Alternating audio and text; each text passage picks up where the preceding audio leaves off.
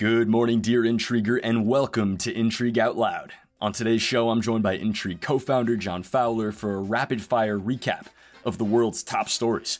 It's all coming up.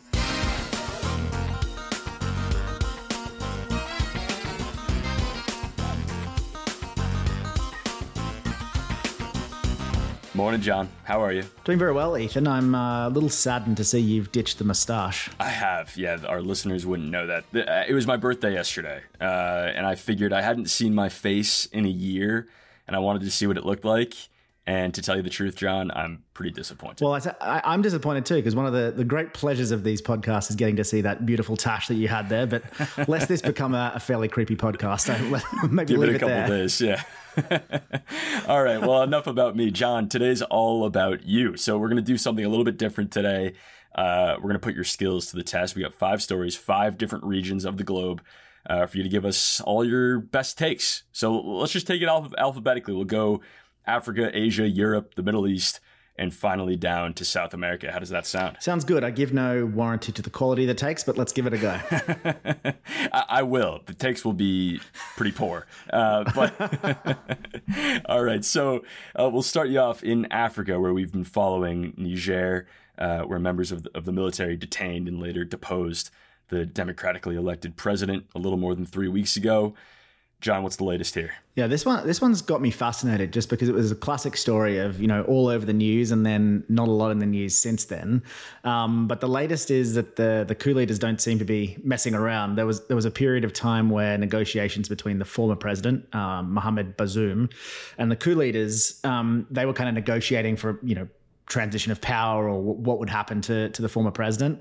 Um, and then there was a period where they were negotiating between regional leaders of countries and ECOWAS, the like regional bloc, and the coup leaders. There was a period where all of that seemed kind of positive and like there might be a, a resolution, um, you know, a return to civilian style rule. But those hopes are, I would say, gone now. The coup leaders have appointed a, a prime minister um, who's been making visits to, you know, friendlier countries in the region, military-led countries like Chad.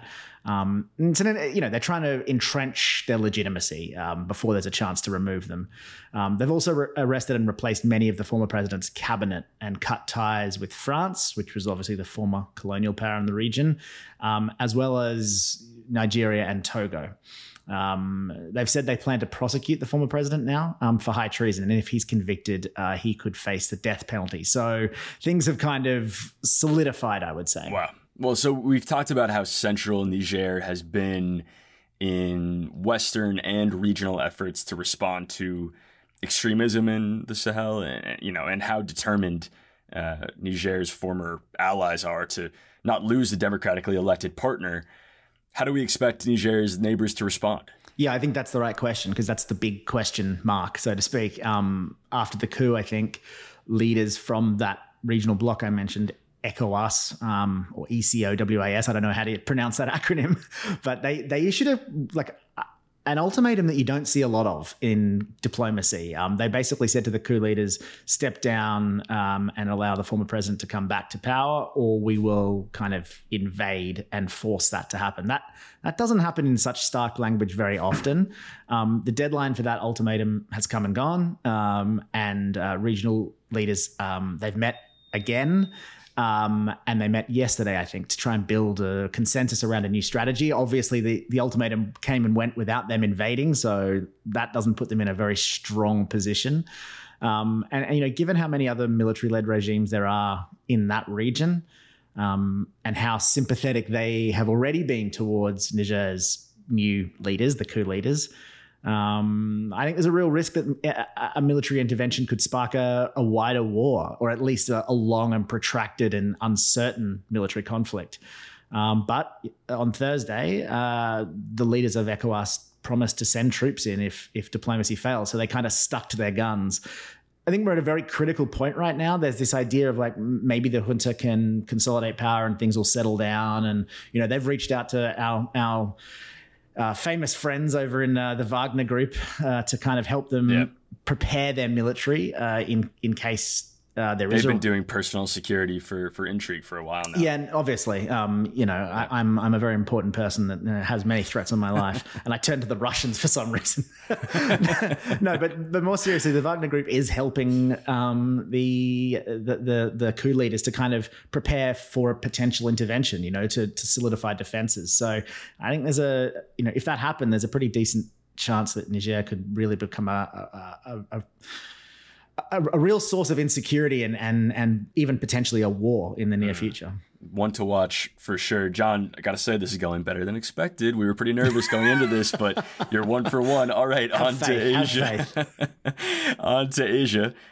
Well, at least the protagonists in this story are from Asia, but it takes place just one hundred kilometers from where I am sitting right now. Yeah, I know. This is one I insisted on talking about because um, I think it's fascinating and, and probably a, the importance is not quite grasped by most. Um, but this story, to bury the lead a bit, is um, that uh, today, so this is Friday, um, the leaders of Japan, uh, Japan and South Korea, they're heading up to Camp David. So about, what'd you say, about one hundred miles from, from D C? one hundred kilometers. Oh, one hundred yeah, sixty, kilometers. sixty miles. I actually just saw three... Uh, uh, presidential helicopters flying over my apartment, so they, you know, they may be coming miles. From he could get in a car, couldn't he? What a waste! What a waste of it! What a waste of uh, fuel. Pray for the commuters if President Biden ever tried to travel sixty, sixty kilometers, sixty miles in a car. That's a good point. That's a very good point. Yeah. So anyway, um, the Japanese and South Korean leaders are up in uh, Maryland uh, at Camp David with President Biden for a trilateral summit.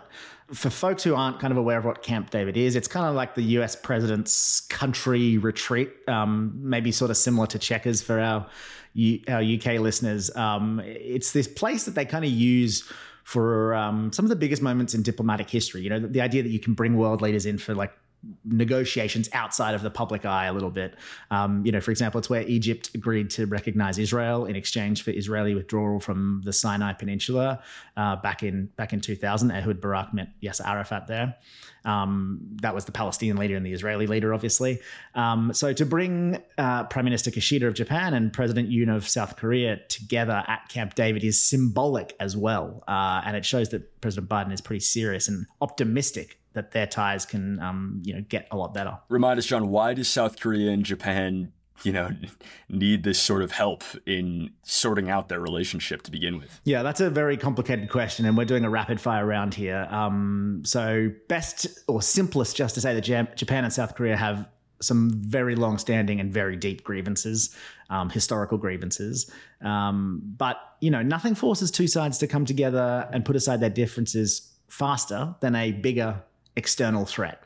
Um, and that's what Japan and South Korea are doing to address the challenges posed by China and North Korea on their doorstep. Um, uh, we've seen all sorts of ad hoc kinds of cooperation and, and, and initiatives in, in recent months. Um, there were trilateral military drills, and that means like the U S, South Korea, and Japan working together. Um, and uh, there have been high-level meetings between um, the three sides as well, the defense ministers.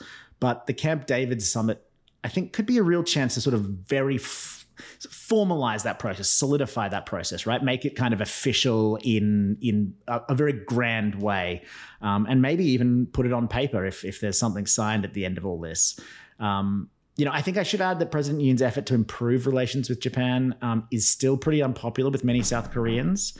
Um, it's a fragile situation, very fragile, and and that's before you realize that China is very good at stoking divisions and driving wedges between Japan and South Korea.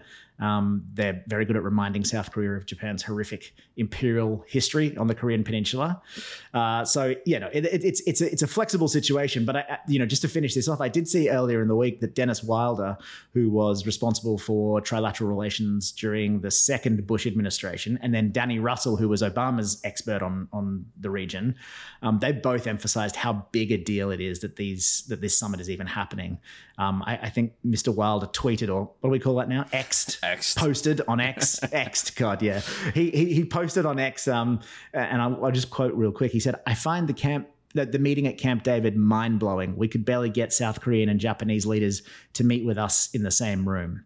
So I think that gives you a, a taste for how big a deal of this, uh, big a deal this is. You're breezing through, John. Unbelievable. So now let's move on to Europe, where tensions are rising in the Black Sea. Yeah, they are. Like, tensions could get any higher in that part of the world, but somehow they are. Um, so to recap this one, Ethan, this is... Uh, Last month, Russia suspended its uh, participation in the Black Sea grain deal. We covered it briefly on, on the podcast. Um, that deal had been allowing ships carrying Ukrainian food exports, particularly grain, to pass through the Black Sea and out into the, the rest of the world um, through the Bosphorus Strait uh, in, in Turkey there, um, Istanbul.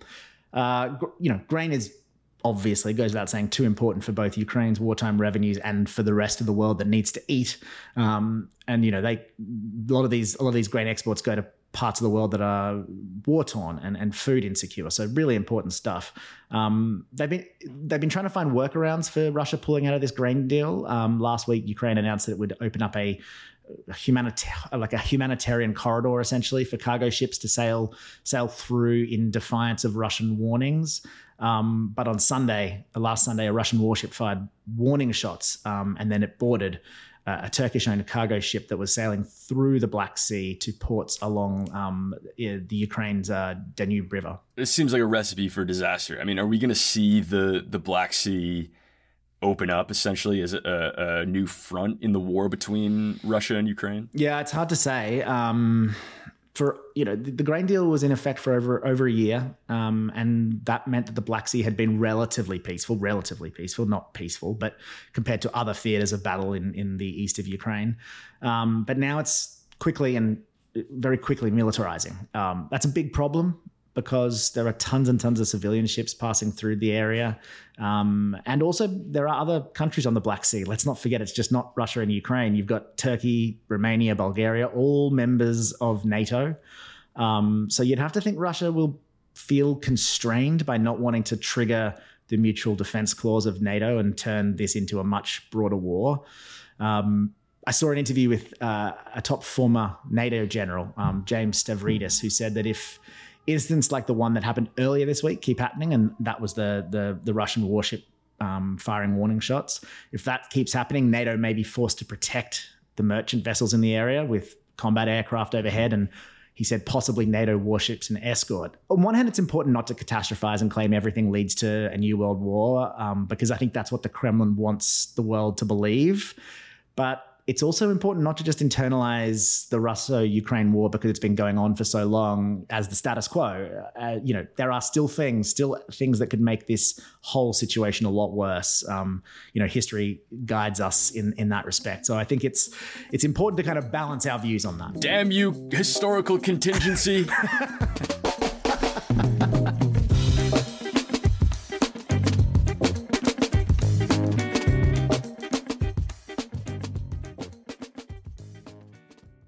Today's show is brought to you by Atlas. Atlas is the only map company that lets you add your custom route to your personalized map. The process is simple. Select your trip type, style your map, and move and edit your labels, then select your size and material type, and submit your order. Atlas is the best place for simple, beautiful, and customizable maps. Check out the link in the show notes to learn more. All right, welcome back, John. You're hitting... Three for you're you're hitting a thousand. I mean, this is a Babe Ruth type. Babe Ruth couldn't couldn't hold a candle to what you're doing right now, but this one is bound to trip you up because we are we're on to the Middle East, uh, where the foreign minister of Iran just made a visit to Saudi Arabia on Thursday. I mean, can you even imagine saying that sentence uh, a year ago? Uh, no, I can't. I'm just impressed by your ability to mix metaphors there with baseball and geopolitics. But um, no, uh, no. The answer to your question is no. Uh, the last time the Iranian foreign minister traveled to Saudi Arabia was eight years ago, back in two thousand fifteen, before um, Iran and Saudi Arabia, who, to be clear, have been bitter rivals for, you know, decades. But the last visit was before um, the two countries formally broke ties back in two thousand sixteen. Um, so things have been pretty bad between the two sides for a while. Um, But a few months ago in March, we awoke to the, I think, pretty shocking news that um, not only had Saudi Arabia and Iran, you know, committed to sort of improving ties, but it was China that uh, was the one that was brokering the deal. So, yeah. And just to put this into perspective and analogize a bit further, this is the geopolitical equivalent of um, you know, the Roadrunner helping to broker a peace agreement between like Tom and Jerry. Oh, I like that reference. I, I was thinking more like if Chelsea helped Arsenal uh, and Tottenham make friends with each other, but uh, never. No, well, I better stop the football references lest we drive our last listener running for the hills. But um, more seriously, I think there's a good reason for each side to to want to make nice here, right? Um, Saudi Arabia, you know, peace with Iran may ultimately mean peace with the Houthis uh, down south in, in Yemen. They've been launching rocket attacks against Saudi Arabia, which was a problem for the Saudis, so that would help them. Um, and for Iran, peace with Saudi Arabia means the you know a regional push to kind of normalize ties with Israel in order to balance uh, against Tehran. That that might slow down a little bit. Um, and it takes perhaps a little pressure off them to negotiate a nuclear deal. You know, I think Iran would prefer not to fight on multiple fronts if it can avoid it. So there is mutual benefit. Um, and obviously for China, bringing the two countries together, that helps them push back against American influence in the region. And it also showcases the idea that Beijing sees itself as a global deal maker in the way that I guess the U S kind of is. Um, you know, there's a lot more to it than that, but those are the basics. And I, and I think the key takeaway here is that the Iran-Saudi relationship is continuing to thaw. Um, and that goes against perhaps what a number of experts might have predicted when the deal was struck back in March. Terrific, terrific work. Well, unlike our previous four, John, our, our last one uh, brings us to the Southern Hemisphere, specifically South America, and more specifically still to Argentina. You're a Northern Hemisphere expert, so this one will really trip you up. Am I a Northern? Okay, that's uh, I'll, I'll, I'll wear that hat proudly. Um, let's give this a go then. Um, well, you've got to get used to saying a new name, Ethan, and that is Javier Milei. Javier Milei. Yes, and I hope I'm pronouncing that right. I think I am. um, but he is the man who uh, had just won Argentina's open presidential primary last Sunday, and he's now expected to be a top competitor in the presidential elections in October. Somehow, Ethan, October is about six weeks away, which I'm, you know, sort of offended by, really. My horror at the rapid passing of time notwithstanding, um, here's how I would kind of describe uh, Javier Milei. He has the populist political instincts of Donald Trump, the same kind of vein-popping rhetorical style of Ric Flair in Full Flight. That's one for the wrestling fans. Um, and I think, frankly, the very brave hairdo of a of a Neil Diamond, sort of circa nineteen seventy-five. Brave is the right word. Yeah, right. Maybe we yeah. need to put a link in the show notes so that folks can see what Neil Diamond looked like in the in the seventies. But um, I think that's a pretty accurate description. Look, I, more seriously, I don't think Uh, Mister Milei ever tended, intended to kind of be as successful in this primary as he was. He he he did almost twice as well in the election as I think the polls suggested he would.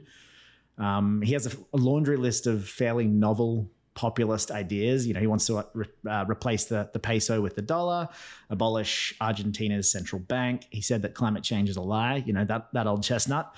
Um, and he wants to deregulate Argentina's tightly uh, tightly controlled gun market. So, you know, he, he's kind of all over the place, but populist. Populist is the way to describe him. So so why did Argentine voters pick him last week? Yeah, well, I think we probably should ask our Argentinian listeners to get in contact and tell us why. I know we have a few of them. Um, so get in touch and, and, and if you've got a take about why he was able to outperform the polls by so much. My very general guess would be that Argentinians are kind of fed up with their political system. Um You know, inflation in Argentina has soared over one hundred percent this past year. Its currency is, you know, basically worthless. Its sovereign debt is through the roof. And, and with all of that, the poverty rate is skyrocketing as well. And let's be honest, just generally, its its economy has been a kind of a dumpster fire for a, for a while now.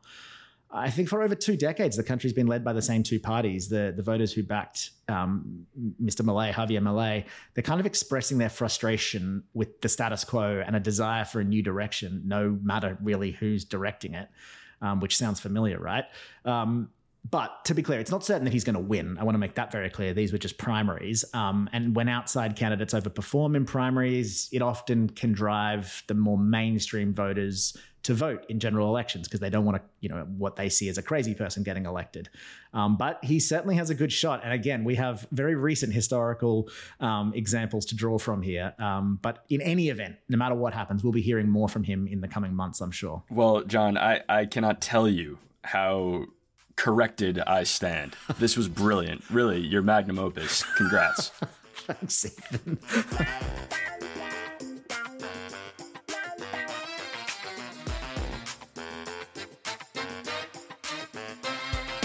And that's going to do it for me. By the way, one thing you might not know about me.